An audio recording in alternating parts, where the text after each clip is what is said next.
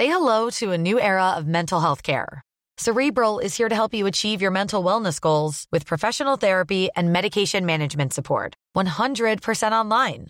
You'll experience the all new Cerebral Way, an innovative approach to mental wellness designed around you. You'll get a personalized treatment plan from a therapist, prescriber, or both in a safe and judgment free space.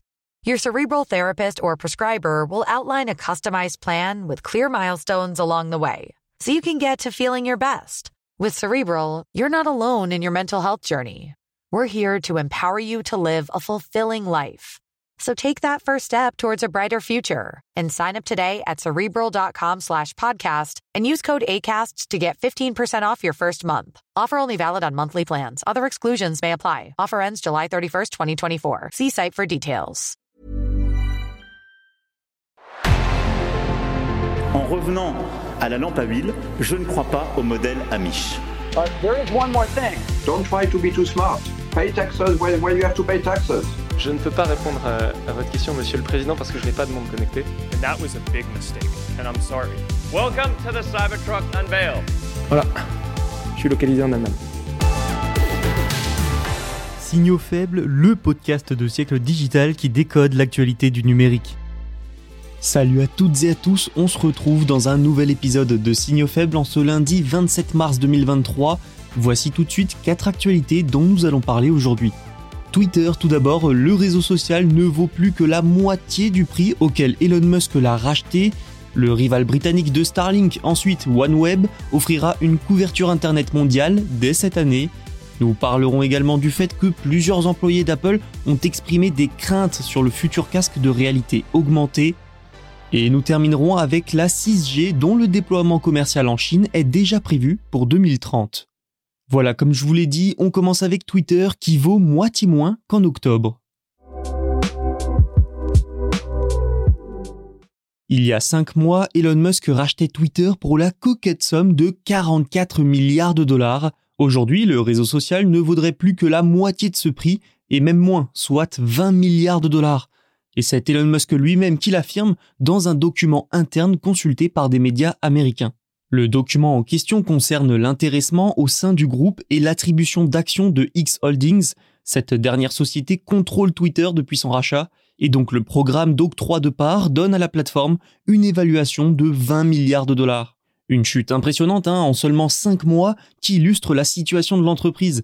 Twitter a aujourd'hui une valeur proche de Snap et ses 18,2 milliards, ou bien Pinterest et ses 18,7 milliards.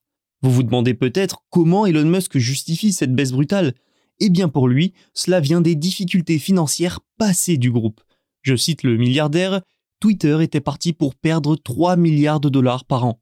Il faut dire que depuis le rachat, tout va mal, ou presque. Les annonceurs, principales sources de revenus, ont fui la plateforme, plateforme qui perdait énormément d'argent et qui doit en plus rembourser une dette de plus d'un milliard de dollars par trimestre. Bref, la situation financière de Twitter était en effet morose, et ce n'est pas l'abonnement Twitter Blue à 8 dollars qui a changé quelque chose, ni le fait de faire passer les effectifs de 7500 à 2000 via des vagues de licenciements. Mais, toujours selon Elon Musk, les annonceurs reviennent et l'équilibre sera même atteint dès le deuxième trimestre 2023. Dans le document interne, on apprend également qu'il vise une valorisation pour le moins ambitieuse du groupe de 250 milliards de dollars. Alors par contre, il n'y a pas d'échéance pour cet objectif. Reste à voir si Elon Musk dit vrai, ou bien s'il se fourvoie ou bluffe pour rassurer les investisseurs. Il va en tout cas falloir trouver de grosses ressources financières ou bien que les annonceurs reviennent en effet en masse dans les prochains mois pour effectivement atteindre l'équilibre dès cette année pour le moment, selon les données à notre disposition, ça ne semble pas gagner.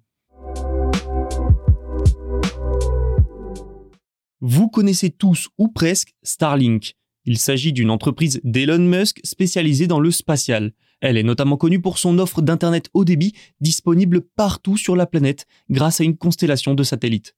Un modèle qui suscite la convoitise et les rivaux ne manquent pas. Voilà pour Starlink. Et OneWeb, c'est son rival britannique la société a lancé ses 36 derniers satellites pour achever sa constellation de 616 satellites. Elle pourra ainsi offrir une couverture Internet dans le monde entier dès cette année. 616 satellites, c'est le bon nombre pour offrir l'Internet haut débit à des entreprises et à des administrations selon OneWeb. 48 États américains en bénéficieront en premier dès le mois de mai. La couverture sera ensuite mondiale avant la fin de l'année selon l'entreprise. Le lancement décisif de ces derniers engins a eu lieu sur une île située au large de l'état d'Andhra Pradesh dans le sud de l'Inde, un aboutissement pour OneWeb fondé il y a 10 ans après des années extrêmement difficiles. Et oui, en mai 2020, OneWeb a déposé le bilan. Elle avait été exclue des marchés à cause des changements économiques entraînés par la pandémie de Covid-19, une fin d'aventure brutale qui a finalement pu continuer grâce au gouvernement britannique et à un groupe indien. Ce groupe, c'est Bharti, de l'homme d'affaires indien Sunil Mittal, spécialisé dans les télécommunications. Le groupe est désormais en lice pour intégrer le projet de satellite de l'Union européenne, Iris-2. Nous en avons déjà parlé plusieurs fois dans Signaux Faibles. Aujourd'hui, on peut donc dire que OneWeb va mieux. Ses revenus sont même de l'ordre de 900 millions de dollars et le seuil de rentabilité est prévu pour 2025. OneWeb est maintenant la deuxième grande constellation en orbite basse, derrière Starlink et ses 3000 satellites. Oui, Starlink a encore un peu d'avance. Hein. Mais la course n'est pas finie. Amazon prévoit également de se lancer avec son projet Kuiper. Voilà de quoi motiver OneWeb à lancer de nouveaux satellites, d'autant qu'Amazon visera probablement également les entreprises, comme OneWeb, alors que Starlink s'adresse plutôt aux particuliers. En plus de ça, l'entreprise britannique a utilisé des fusées de SpaceX qui contrôlent Starlink pour lancer ses appareils. Les deux sociétés ne sont donc pas exactement sur le même segment. Mais reste que la multiplication des acteurs prouve bel et bien que la course à l'Internet spatial est lancée. Selon un article du New York Times, certains employés ont peur du lancement du casque de réalité augmentée d'Apple. Un lancement qui est prévu pour le mois de juin d'ailleurs, lors de sa conférence pour les développeurs, la WWDC. Ça arrive donc très vite et pourtant plusieurs employés pensent que l'appareil n'est pas prêt. Certains auraient même quitté le projet tant leurs doutes sont forts. D'autres encore estiment que le prix est trop élevé, probablement aux alentours de 3000 dollars. Selon Bloomberg, Apple a fait une démonstration de l'appareil devant 100 hauts cadres de l'entreprise, un indice de plus qui laisse penser qu'une annonce est pour très bientôt, mais alors soyons clairs, c'est normal qu'il y ait des doutes sur le casque. Chaque appareil, surtout quand il est aussi important, novateur et attendu, suscite toujours des craintes, des doutes avant son lancement. Là, ce qui change, c'est plutôt le type de crainte, les interrogations. La stratégie de la marque à la pomme a toujours été claire. Chaque appareil lancé répondait à un besoin. L'iPod numérisait la musique, l'iPhone combinait musique, téléphone et Internet en un, etc. Mais certains employés estiment que l'élaboration du casque ne répond pas à des objectifs, des besoins aussi clairs. De l'incertitude, renforcée par des départs en cascade au sein de l'équipe de conception produit, selon le New York Times. Pour le moment, le lancement est quand même toujours prévu pour le mois de juin. Mais ce genre d'appareil va-t-il réellement répondre à des besoins? Son prix élevé permettra-t-il d'en faire un succès? Notons à ce propos que le casque sera essentiellement destiné aux professionnels et aux développeurs, une version plus abordable et grand public devant être dévoilée en 2024. La réussite de ce casque Apple pourrait en tout cas donner le ton pour le reste du secteur. De plus en plus d'entreprises investissent dans ce genre de casque, Meta en tête, mais les utilisations sont pour le moment essentiellement réservées aux jeux vidéo. Si le casque d'Apple, malgré une bonne conception, est un échec, cela pourrait peut-être en décourager plus d'un. La 6G arrive à grands pas, déjà. Enfin, en tout cas, en Chine.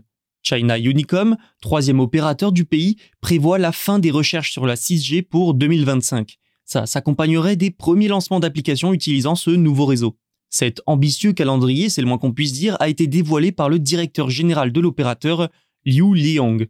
Les premiers scénarios d'application sont donc prévus pour 2025 dans le pays qui compte le plus grand nombre d'internautes, pays qui est aussi le plus grand marché de smartphones du monde.